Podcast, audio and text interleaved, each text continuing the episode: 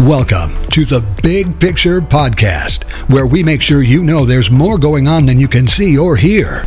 If this podcast episode helps you, would you consider leaving us a review on the app or platform you're using to listen? We appreciate it. And remember, we ain't woke, but we are certainly awake. And now, your host, Larry Ragland. You can't strip the glory. You can't strip the favor. You may strip my title. You may strip my home from me. You may strip my job from me. You may shut down this, shut down that, but you cannot take the favor of God from me.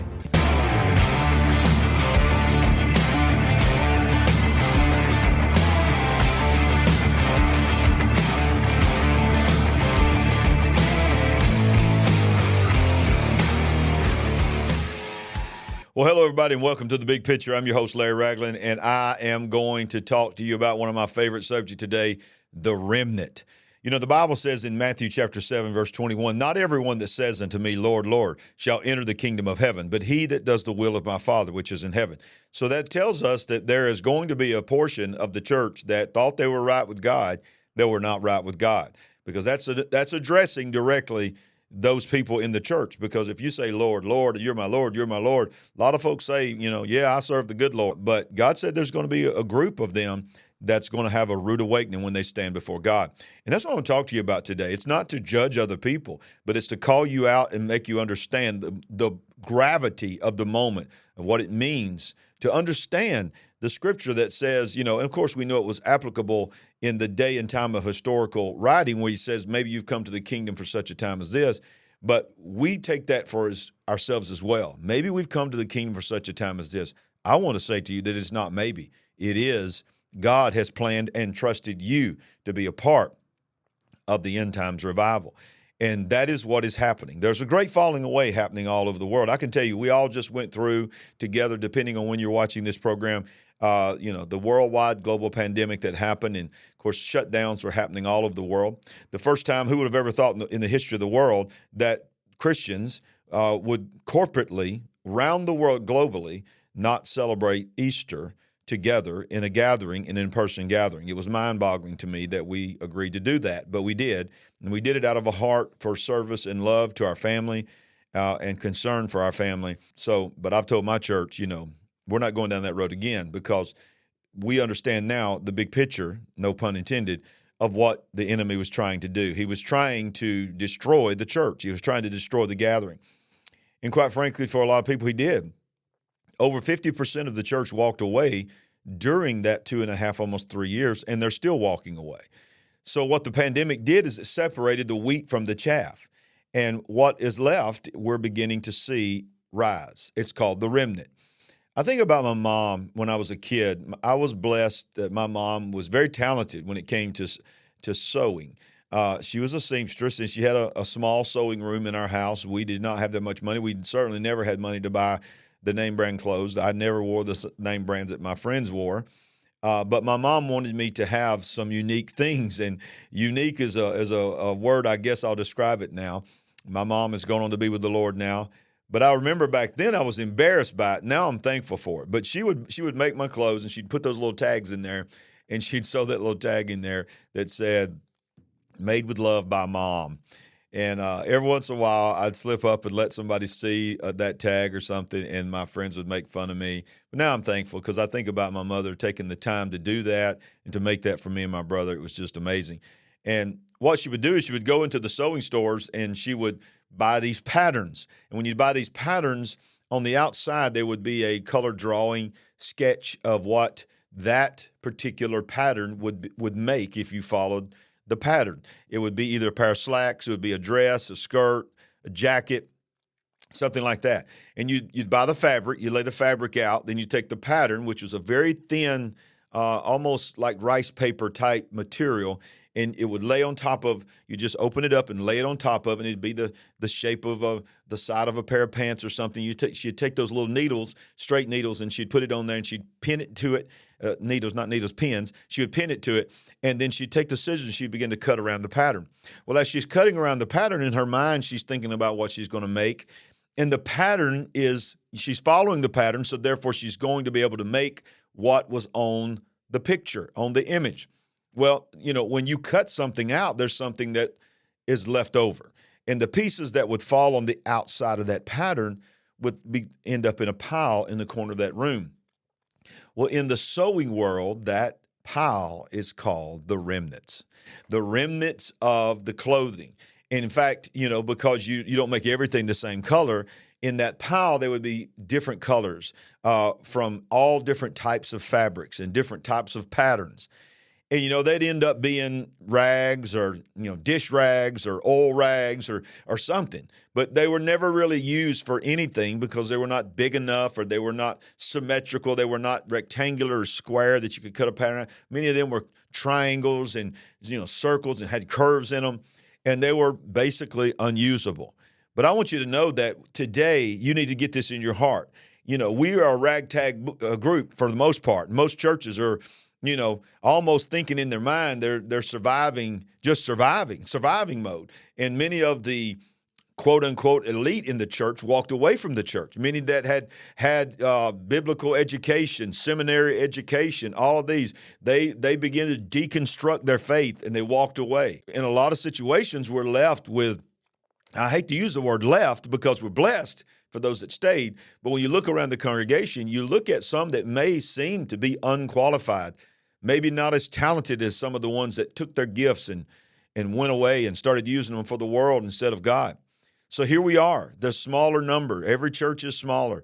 Every church has got empty seats that was thriving maybe not long ago and was trying to put chairs out. Now they're putting chairs out for new people because they ran out of room. Now they're putting chairs back in storage so that they don't look like the church is dying. So that's where we're at in the church. As I said, I mean, over 50%, and to most statistics say walked away. And that number is growing. But you know, there's a story in Scripture that just really hit me. It's one of my absolute favorite things to preach in all of the Bible. I've preached it I don't know how many times, read it so many times just in personal reading because it ministers to me so much. But during the pandemic, it really, really struck home with me that this on so many levels, the story of Joseph is a story that basically will teach us all about what we just went through and all about where we're going. Genesis chapter 37 says, "Now Israel loved or favored Joseph more than all of his children because he was the son of his old age. Also, he made him a tunic," which is another word for coat or covering, "of many colors.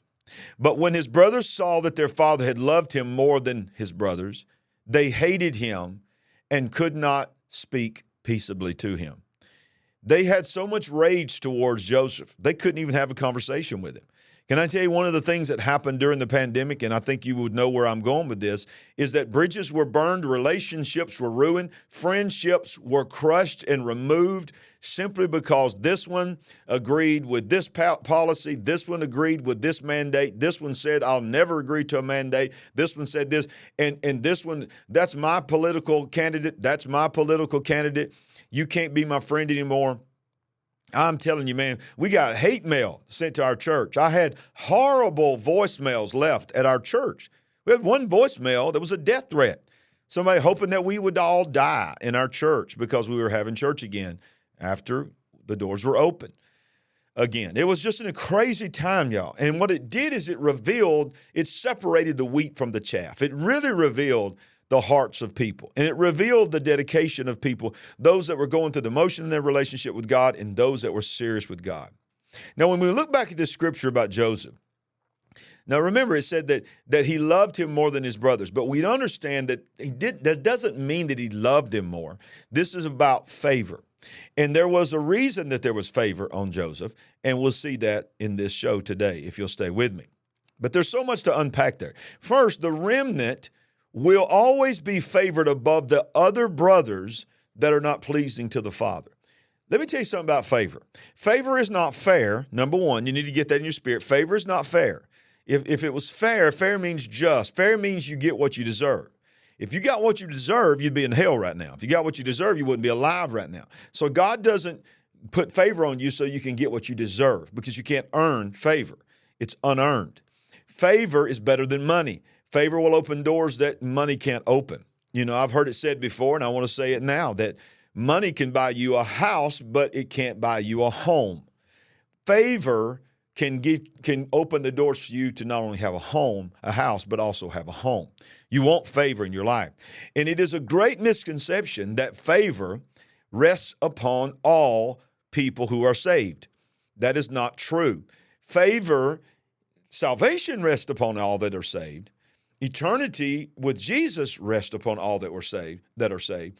But there is things called the law of sowing and reaping. Many of the blessings are contingent and tied to obedience. And favor rests upon those that are being obedient to God, not just those that are children of God. Now, there is the favor of grace and the unmerited favor that comes with that. And of course, there are levels of favor that comes just because you're a child of God. But I'm talking about another level of favor that will sustain you in the midst of pandemics, in the midst of the drought, in the midst of all the chaos that we've gone through. But when God puts his favor on you, it will cause others to hate you and not want to have anything to do with you. The second thing I want you to see in this passage is this, that the Bible says that he was the son of his old age. He was the son of his old age. So when I look at this story, I begin to realize that there is implications here. The Word of God is so amazing. It's not just applicable to read it in a historical way. It is. We should always read it in the historical context to the best of our ability and never forget the historical context of it. But it is a living book that can speak to us in our personal situation. Like you can read about blind Bartimaeus being healed by Jesus. Well, there was a man named Bartimaeus that was blind and he was healed. But you can listen to the conversations that were happening between them and you can understand how spiritual blindness, how maybe a physical miracle could happen in your life as a result of you being obedient and as a result of you having an encounter with God the way blind Bartimaeus did. That's just one that came off the top of my head. So the Word of God is applicable to your life. We call it in the preaching world, types and shadows. So when we look at Joseph, Joseph is such a type and shadow of Jesus and of how he was betrayed and all those kind of things. But he's also a type and shadow of God's favor. It can teach us things about favor, in my opinion, like no other person in Scripture. And when this favor came on the son, it was the son of his old age, meaning it came towards the end of his family, his life. I believe that we are the final generation, and I believe there is a Joseph remnant that is rising up, that there is favor. There is going to be something come on them that is reserved for the end times. There can only be one end time. I say that a lot on this show, on this channel. There can't be multiple end times. There can only be one end times. Once it's, if you call it the end times and then you got another end times, well, the first one's not the end times. Come on, it makes sense if you think about it. So this came in the old age of his father, and he put favor on the son of his old age.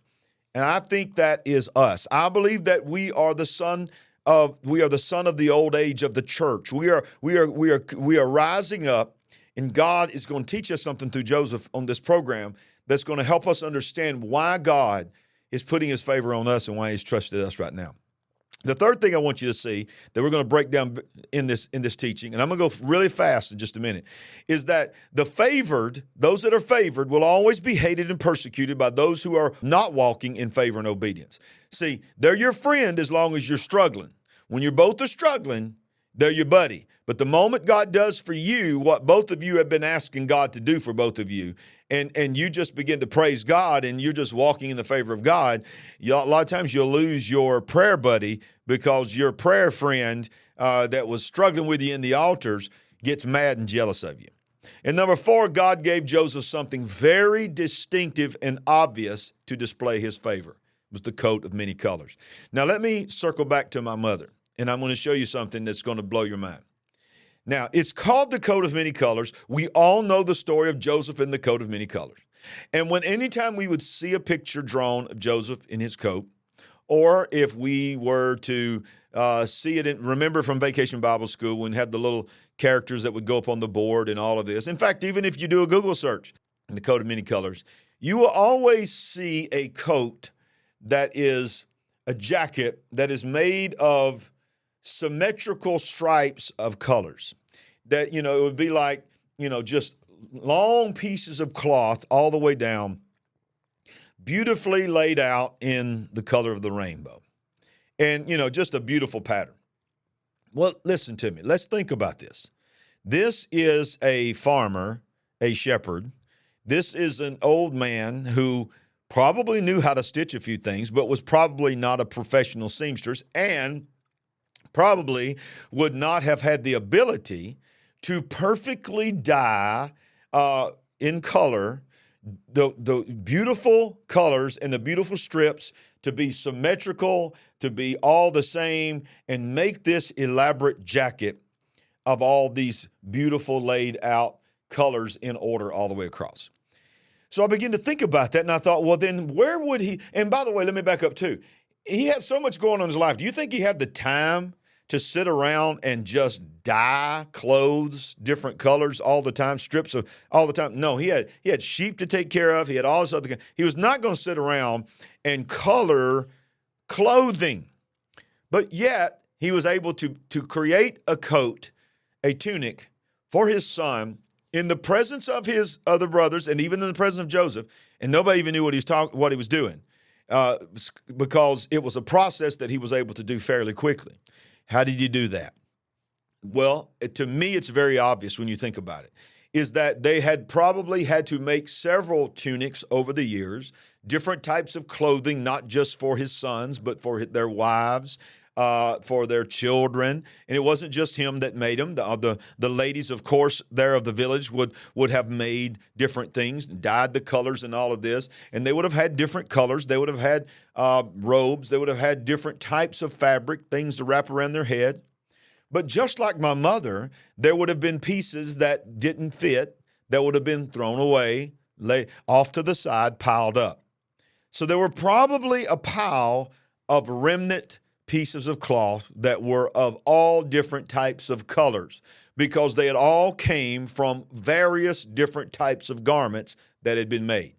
And I believe that when he was making the coat for Joseph, his father began to realize he was wanting to make it something that would stand out. But what he didn't realize was that God was going to use this story to teach us what the true body of Christ will look like when he comes and dies for us and unifies us all. What does the body of Christ look like? Well, it's not all white. It's not all black. It's not all brown. It's not all red. It's not all yellow. It's not all whatever. It's not any kind of particular color. In the body of Christ, we are made up of all races. We are made up of all nationalities and all languages. When I preached this message, I had a lady in my church that took it literally what I was saying, is that Joseph's father had made him a coat of many colors, and the reason it was many colors is it was made of all the remnants. You know what she did? She went home, and I'm just going to show you this right here. She went home, and she was a seamstress, y'all, and she took the remnants of all the things that she had, and she made this for me.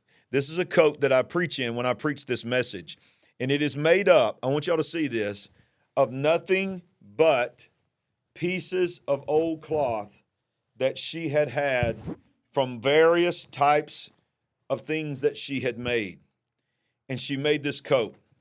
And I was going to wear it, but it would have been a distraction, and it would have been bright yellow in your face. But I want you to see that because I wear that, and she also stitched on it, the remnant is rising. Because when I wear that coat and I preach that message, it's an illustration to those that are watching and listening to this message. My God, I'm somewhere in that jacket. That's me, that's me, that's me, that's me. Not because you're polka dotted, not because you're pink, and not because you're blue, not because you're red, but because you know that somewhere in that, in all of those throwaways, somewhere in all of those rags, somewhere in all those that didn't fit the pattern, somewhere in there, in the pieces that seemed like they were the least likely to make it and not just make it to be used by God, were being put together in a coat. Well, the coat is a covering, and that's why we call this the remnant mantle. It covers the body of Christ. I believe the body, think about it, he's the head and we're the body. So I believe he is wrapping us in a coat of favor. It's made up of every race and every tongue and every nationality, quite frankly, every denomination. It's made up of many, many colors. I want you to know something, that we've got to understand this as we go a little bit deeper in this teaching. We cannot do anything to make the enemies of God accept us in our way of thinking in this world. We need to stop trying to be like them. One of the biggest mistakes that we have made in the body of Christ is that we compromised the gospel and compromised the gathering so that the brothers, our brothers, would love us, that we would not exude or portray that there is a desire from God to come out and be separate. We have cookie-cuttered the gathering. We have created a duplicatable system. We go to these conventions and these conferences, pastors do and leaders do, to learn how to grow their church, and we follow the model. We follow the pattern. I don't begrudge those churches. Thank God that they have been successful and they have grown. And it's worked for a while, for a season it worked. But let me tell you, the pandemic threw that away. People are not looking for a cookie cutter. People are not looking for something that fits the pattern. They're not looking for, for everybody that bought that pattern, like my mother would buy that sewing pattern. There was hundreds, if not thousands of people around the country and around the world that bought that pattern in their local store as well, that there's somebody was able to make that exact same blouse, that exact same jacket that I was wearing. But guess what? Not everybody in the world could match that piece of remnant that was thrown away. And certainly if you took all those remnants and put them together and turned them into a coat of many colors, it would be distinct. It would be different. This coat that she made me that I just showed you, if she wanted to make it again, she couldn't duplicate it because she didn't just pull out pieces of cloth that fit a pattern. She just pulled it out the way they were as is and sewed it into the jacket. So there's not another one like it, just like there's not another one like you. Okay? Now, let's go a little bit deeper. Joseph didn't just get a coat. He got a coat, and then he's not just known for the coat. He's really known for more than the coat. The coat was just a small portion of his story. If you'll think about it, he didn't even have the coat. If you really dive into it, he probably didn't even have the coat, but maybe 1 or 2 days, even if 1 day. But he's defined by that coat. How do I know that? Because the Bible says that Joseph had a dream, and he told that dream to his brothers. The dream was that one day all of you are going to bow down and serve me. One day I'm going to be over all of you. Well, then he had another dream. And in that dream, it was also interpreted as well that not only would all of his brothers come up under his authority, but even his own father would come up under his authority. And they didn't know how to handle that. So you take him coming and saying, God told me that one day you guys are going to be up under my authority. Told me that twice in a dream. And Dad, you too. And then you put in the jacket and you're talking about you got a bullseye of hate on you. And that's what happened with Joseph. So here we are. He's young. So he's still at home with his dad. So the older brothers that hated Joseph was sent out. You know the story. I'm not going to read it. You can go back and read it in Genesis. It's all through Genesis chapter 37, 38, and so forth. You can go back and read. Well, they were sent off to go into the field to take care of the sheep. Well, Joseph's father looks at him and says, I need you to get ready. I need you to go pack some sandwiches and all this. Take some stuff with you just to help you make it through the desert. I need you to go find your brothers and check on them, make sure they're doing okay. He says to him that I want you to go get ready and then go take care of your brothers once you get ready. Well, when you read Scripture, and as I said, I'm not going to read it. I'm just going to tell you to go look at Genesis chapter 37. He says, I'm ready. He doesn't take time. He didn't say, I got to go get something. He said, I'm ready. Why did he say he was ready? Because he had his daddy's jacket on. He had the coat of many colors on. And in his mind, he was so full of just the favor of his father. He was so confident of who he was. He had just had 2 dreams that God said, you're going to do amazing things. And even your own brothers and your father are going to come up under what I'm going to do in your life. And then he had that coat of many colors on him that separated him. He's like, I don't need to do anything. I'm ready to go now. His dad was surprised by that. But let me tell you, that's what's happening in the remnant right now. For years and years and years, we've been saying it's coming, it's coming, it's coming. Revival is coming, it's coming, it's coming. Well, guess what? It's not coming. It's here. End times is not coming. It's here. We don't have time to do anything else to be ready. God is saying, God is going to look at you through this program. He's going to look at you through your pastor. He's going to look at you through another show that you might be watching from somebody else. And something is going to trigger inside of you. And God is going to say, I need you to go. Well, you can't look at God. Now, look, I believe in prayer, and I believe in praying about things, and I believe in praying about doing things that some people may even ask you to do in the church. But when God calls you to go, you don't need to pray about it. There's no time for you to pray about, well, let me pray about it, God, and then I'll go. If God said go, then that means he's put something on you right now for you to go. So you need to obey God and go. And that's why I'm doing what I'm doing, because I've been preaching this thing called the gospel for over 30 years. I've been pastoring this same church at the time of this recording for over 28 years. And I'm at the time of this recording, once again, I'm 55. I am a papa, and I just found out I got a new granddaughter coming as well. Who knows how many more grandkids I'm going to have in my life. And while all my other friends and people that I graduated high school are winding down their life, God is still calling me to go. God is still telling me, I didn't take that jacket off of you. I didn't take that coat off of you. You got a mandate on your life, son. You got to go. And one of my mandates is to get on this camera, to sit in this room by myself and scream from the bottom of my heart and cry aloud and spare not to tell you it's time to go. Ain't no time to pray about it. It's time to go. So when he gets out in the field, the Bible says something very unique. I love this. I love this. I love this. He says that while he's going and he's finding his brothers and he's looking for them and he can't find him, and this other guy tells him where to go, and he goes and he finally finds him. Listen to what the Bible says in Genesis chapter 37, verse 18. Now, when they saw him afar off, even before he came near them, they conspired against him to kill him. They said to one another, look, the dreamer is coming. Now, let me ask you a question. Have you ever been in a hot day where you looked out over the pavement and you could literally see the heat rising and how it affects your vision and how it just sort of distorts everything and just sort of warps everything? And a lot of times people say when they're in the desert, that's how we get the mirages, because, you know, they'll look off into the distance and they'll think they're seeing something that they're actually not seeing. And it's because of the trickery of the heat and of the desert. Well, number one, they were in a desert. So when they saw him afar off, they were. When you study that doesn't just mean a good distance. That means so far that it would literally look like a little tiny speck coming. How did they know who it was? Because it could have been anybody. Well, something was on him. I think y'all know what I'm saying about that separated him and identified him immediately. The favor of God, the favor mantle, the remnant mantle, when it is on you, it is identifiable. The enemy knows you're coming. The enemy is laying traps for you. The first thing they said is, here comes the dreamer.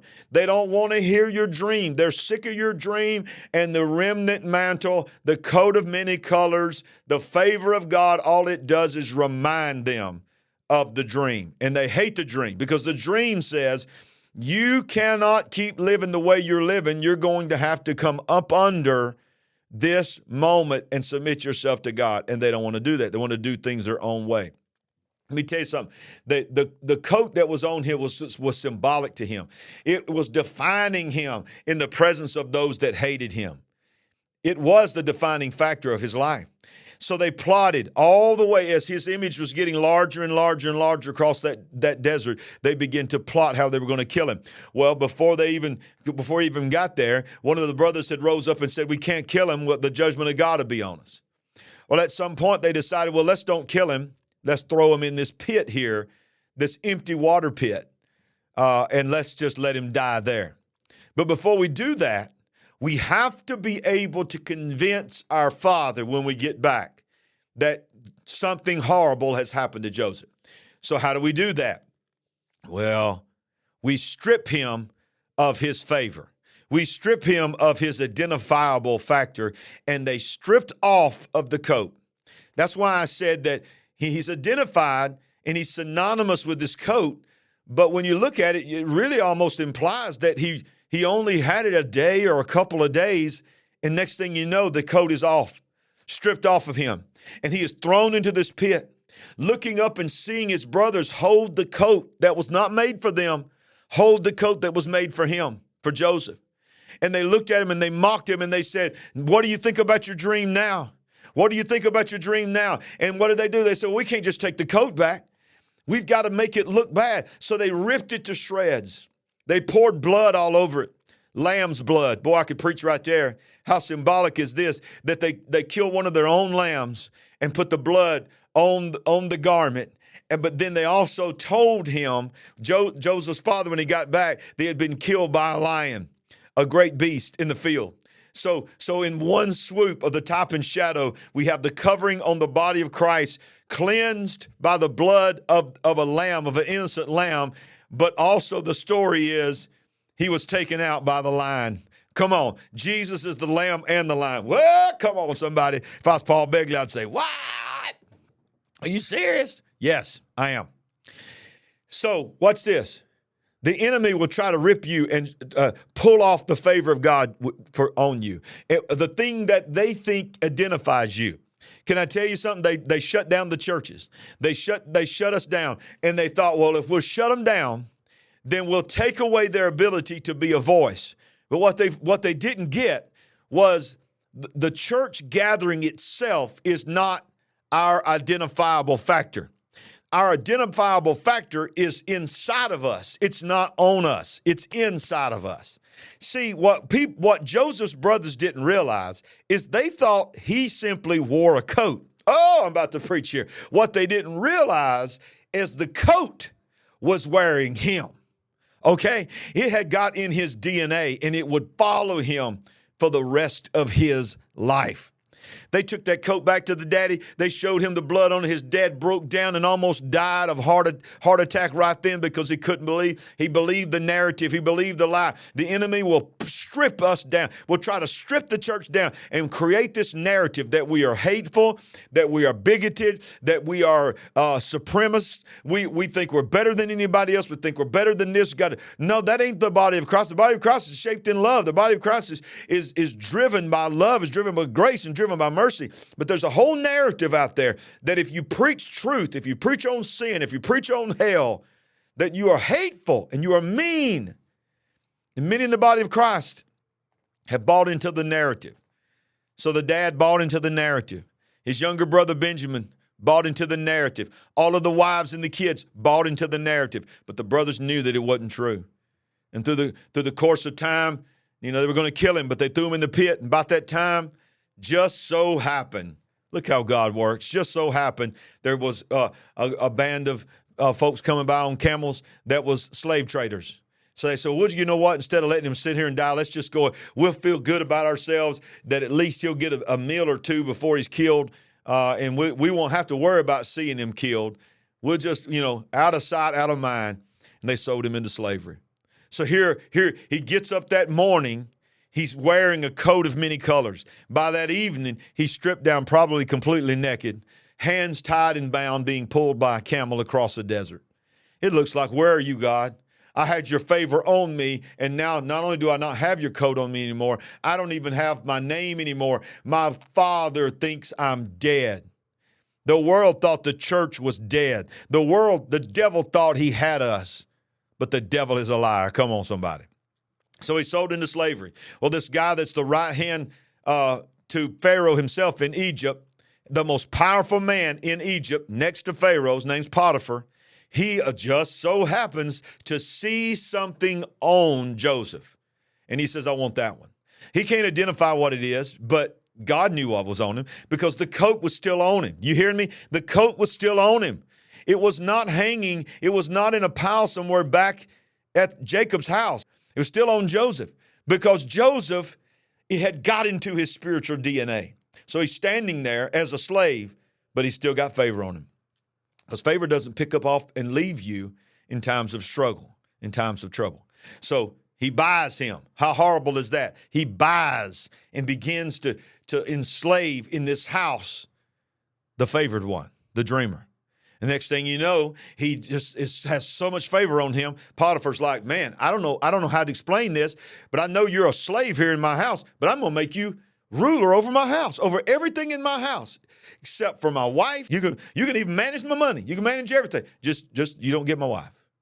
Well, the very one thing that he said he didn't want, the wife was not faithful to him like he was faithful to her, Because if you read the story, Joseph's in there. He's just taking care of the house. He's just doing everything. He's got favor on him. Next thing you know, Potiphar's wife wants to go to bed with him. She starts trying to seduce him. His integrity. Remember, he still is covered by the coat because it's in his DNA. He has not forgot the dream. He's like, no. I know what God has called me to do. I can't go down that road. One of the biggest things that the enemy will always come after a man or a woman of God that is being set aside and put out as a place of favor to be a voice for God will be to attempt to tempt them through sexual perversion. How many preachers have failed because of sexual temptation? How many preachers are falling because of pornography? They're falling because of, prostitution, different kinds of things. Having an affair with their secretaries, having affairs with this one and that one. All over the world, we see it happening. That's the number one temptation. But Joseph kept himself pure. She kept on until one day she lunged at him and tried to throw him onto the bed and openly said, "Have sex with me." King James says this way, "Lie with me." Well, I could preach right there because it wasn't just a lie, meaning lie down with me. It was also live a lie with me. Live a lie with me. Come into my lie. We'll keep it a secret. We'll make sure that Potiphar thinks that you're just a slave, but we'll live the lie that you belong to me. And he said, I'm not doing it. And he pulled away from him. When he did, she pulled his clothes off. It literally implies he was naked. She stripped him. Whatever it was, the Bible said he ran out of the house. He ran as fast as he could. Naked. Watch this. Stripped again. Once again, the enemy thought, well, I'll strip him again. I'll strip him down naked again, and I'll make him shameful again. Well, sorry. You can't strip a man who is covered in the glory. You can't strip the glory. You can't strip the favor. You may strip my title. You may strip my home from me. You may strip my job from me. You may shut down this, shut down that, but you cannot take the favor of God from me. I wished I had somebody that would give me something down in the comment section, hands up, whatever. You hadn't hit that subscribe or like button yet. Please hit that subscribe button and hit that thumbs up, that like button. It helps us more than anything, and you may want to even join and become a partner with us. But guess what? She accused him, falsely accused him, made up another narrative. So it was the first narrative that he's dead. Now the narrative is he tried to sexually assault me. So he's thrown in prison. Well, remember, they put an orange jumpsuit on him. They made him look just like everybody else, a prisoner. But he wasn't wearing an orange jumpsuit. He wasn't wearing stripes, black and white stripes like you see in the old movies. No, it didn't matter what they put on him. He was already clothed. He was still wearing the coat of many colors. He was still wearing the remnant mantle. Because just like that, the Bible says he became the ruler of the jail. The warden gave him the keys. Let him unlock all the places, feed everybody, lock everybody up, and then every night reach over and lock himself back in his own jail cell. And then in the midst of it, remember, he wasn't just favored. He was a dreamer, but he wasn't just a dreamer. He was an interpreter of dreams. And one day he heard a baker and a cupbearer that had been thrown in prison by Pharaoh. Whether it was falsely accused or committed the crime or not, don't matter. They both were troubled by dreams that they had. And Joseph heard that, and he said, well, let me interpret the dreams. Let me tell you what they mean. Well, one of them loved the interpretation because one of them was, God is about to get you out of here, and your position of cupbearer is going to be restored to you, and you're going to stand at Pharaoh's side again, and you're going to test the wine for him, and you're going to be his favored man, and everything's going to be restored to you. He's like, whoa, man, what a word. Baker said, what about me? He said, well, not so good for you. You're going to be killed. You're going to be hung up on a pole, and birds are going to come up and eat the brains out of your head. Well, how many knows he didn't want that word? He rejected that word. But, hey, Joseph had to tell it like it was. So he looks at the one that's happy about it, and he looks at the cupbearer and says, all I ask is from you is this. When you get there, remember me. Just remember me that I'm still here. Well, they just like it said, both of them got brought out of jail. One of them was... the birds ate his brains out, and he was hung upon a pole. The other one was restored to the position of cupbearer. And it implies it was almost 2 years later. It was definitely a long time, but it implies almost 2 years. And I think about that, and I think about, this whole thing that we went through was around 2.5 years. Well, one day, Pharaoh has a dream. He's terrified by this dream. And he wakes up in the middle of the night and he tells himself, okay. Boy, that pizza was bad last night. I must have ate some bad pizza. That was a bad dream. I'm just going to go back to sleep. He goes back to sleep. He has an even more terrifying dream. He wakes up and then he realizes this is not what I ate last night. I need to bring in my magicians. I need to bring in my sorcerers. I need to bring in everybody and get them to interpret my dream. So one by one they came in. Nobody could give him satisfaction in his heart that they were giving him the interpretation of their dreams. He was troubled. Can no one remember my dreams? Well, this is what favor will do. Even when you're in prison, even when you have been falsely accused, and but if you keep your integrity and you stay faithful, this is what favor will do. At that moment, the cupbearer remembered. It was sad that it took that long, but he remembered. He said, well, let me just tell you, there was a guy that I met a long time ago when I was in jail that interpreted my dream, and I'm standing here today because he said that I would be standing here. He fulfilled it. He goes, go get him. Go get him. Go bring him to me. Pharaoh said, go bring him to me. The Bible says they go into the jail cell. You got to hear me. I'm almost through in this teaching. This is almost the end. Listen to me. This is powerful. The Bible says they go into the jail and they call his name and they tell him, it's time for you to come out. Why? Why am I coming out? Pharaoh has asked for you to come before him. He's had dreams and he wants you to interpret them and stand before his throne. Well, most people would have ran like a scalded dog, is how we say it down here in Alabama. He'd have ran like a scalded dog out of that prison. But that ain't what the Bible says. The Bible says he stood up. The Bible says he shaved himself. He cleaned himself. He bathed himself. Why? Because he understood the moment. He understood it's here. After all that I've gone through, he knew in his spirit, this is it. This is the beginning of the fulfillment of the dream. Also, he knew that he would stand in a place before a man. The Egyptian people hated beards. They hated body hair. So he had been in prison for years. He had not had a chance to shave. He cleaned himself up so he'd be presentable for the moment. Listen, when God calls you out, you better appreciate the moment. You better not take it for granted. Do not take the moment for granted. Clean yourself up. Get yourself ready because you're about to stand before people that God is going to put you before, that is going to give you favor, that's going to blow your mind. So he stands before him. He says, tell me the dreams. He tells him the first dream. He said, is that it? He goes, no, I dreamed another dream. This was the second dream. And this is one of the things that people read over in Scripture all the time. Go back and read your Bible, because this is what it says. Joseph said, because you have dreamed this dream twice, therefore it is of God. Because it took him back to the fact that God had to give him two dreams for him to realize it. So here he stood all these years later. He was a boy then, but now he was a man. And he interpreted the dreams. Pharaoh immediately knew this is it. This is the correct interpretation of the dream. And, of course, if you know the story, it was a prophesied dream of 7 years of plenty and 7 years of famine, a famine like the world had never seen. So he said, I'm going to not only get you out of prison, but I'm going to set you at my right hand. Well, guess who used to sit at his right hand? Potiphar. How many knows? Oh, man, you hear what I'm saying? Potiphar, the very man whose wife accused you of a lie and of the narrative that called you someone who was basically a sexual predator, which was a lie, and the man that just went ahead and believed the narrative now had to give up his seat for the favored. And here you are sitting in Potiphar's chair. And the Bible says he told Joseph, half of my kingdom is at your hands. You are the decision maker. You will be over the next 7 years of gathering in our barns to preserve for the 7 years the famine that would come. The Bible says that 9 years later, listen to me, 9 years later, 7 years of plenty had come and gone. Now they were 2 years into the 7 years of famine.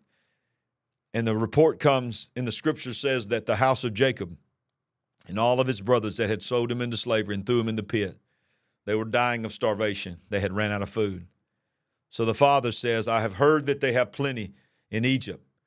Go and beg for some grain and some seed or something so that we might live. So they go and they stand before, not Pharaoh, but before this other gentleman that they don't know who he is. He has a different name. He has an Egyptian name. He has an Egyptian wife. He's dressed in Egyptian garb, gold all over his body. He's sitting on a golden throne with a golden scepter. And lo and behold, his brothers, that in that dream that said one day they would bow down before him, were bowed down before him. And the Bible says that Joseph immediately knew who they were, but they had no idea who he was. So he begins to go through what I believe is some of the most powerful reading you will ever read in Scripture. I cannot read it in my daily Bible reading or any other time that I read it without crying, because it just wrecks me. Because the turmoil that is inside of him, he never has rage, he never has vengeance. He has love and compassion for the very ones that hated him and plotted to murder him.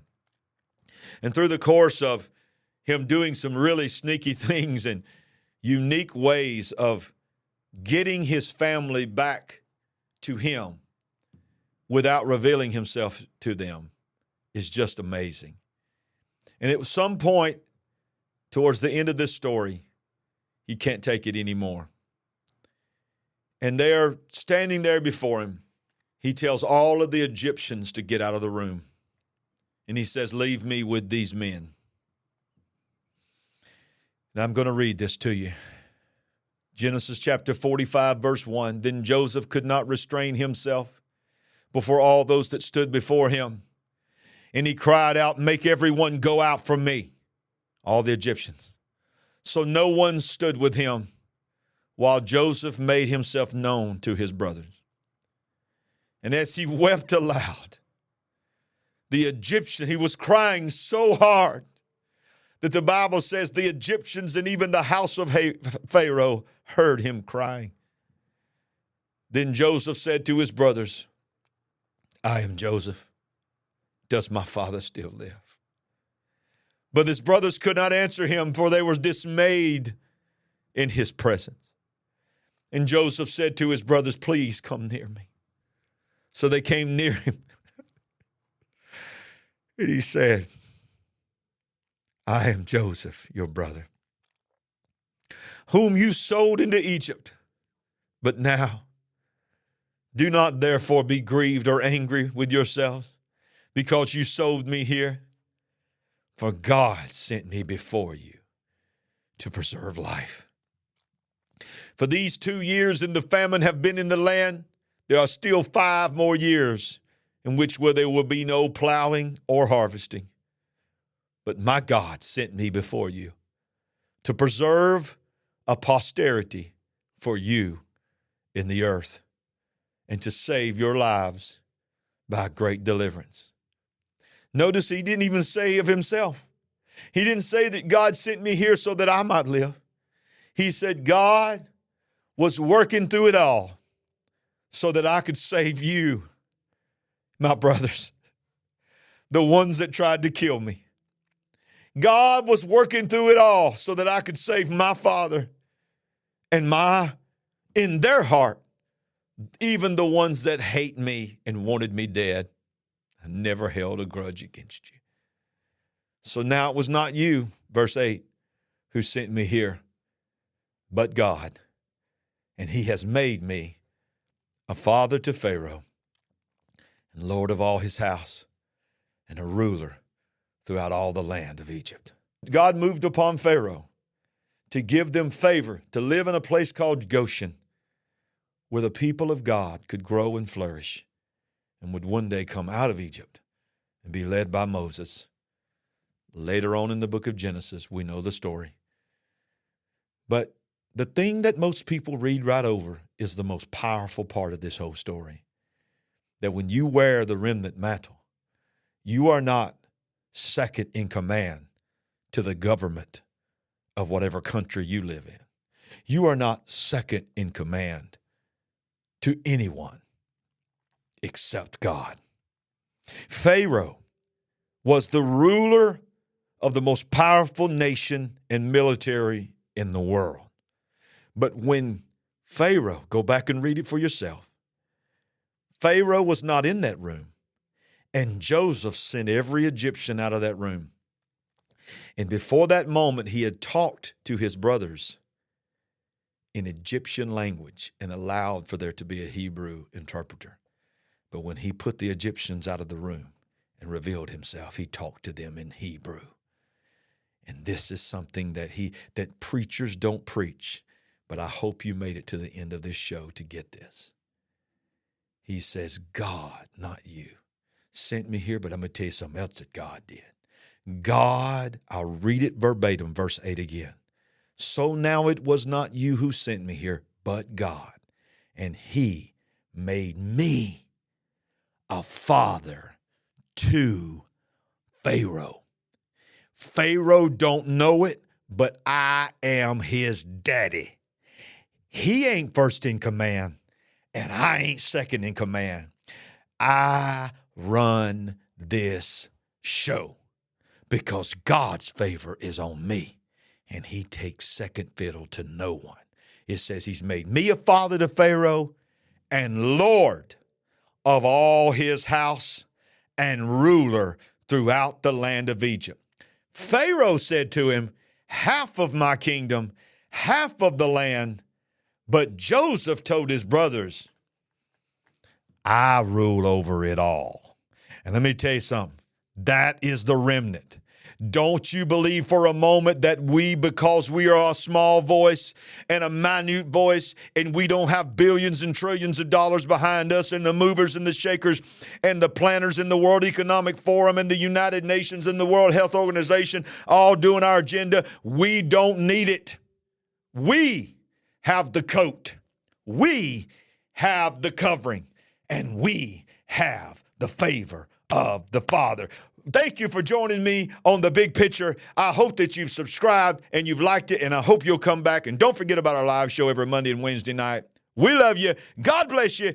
See you next time on The Big Picture.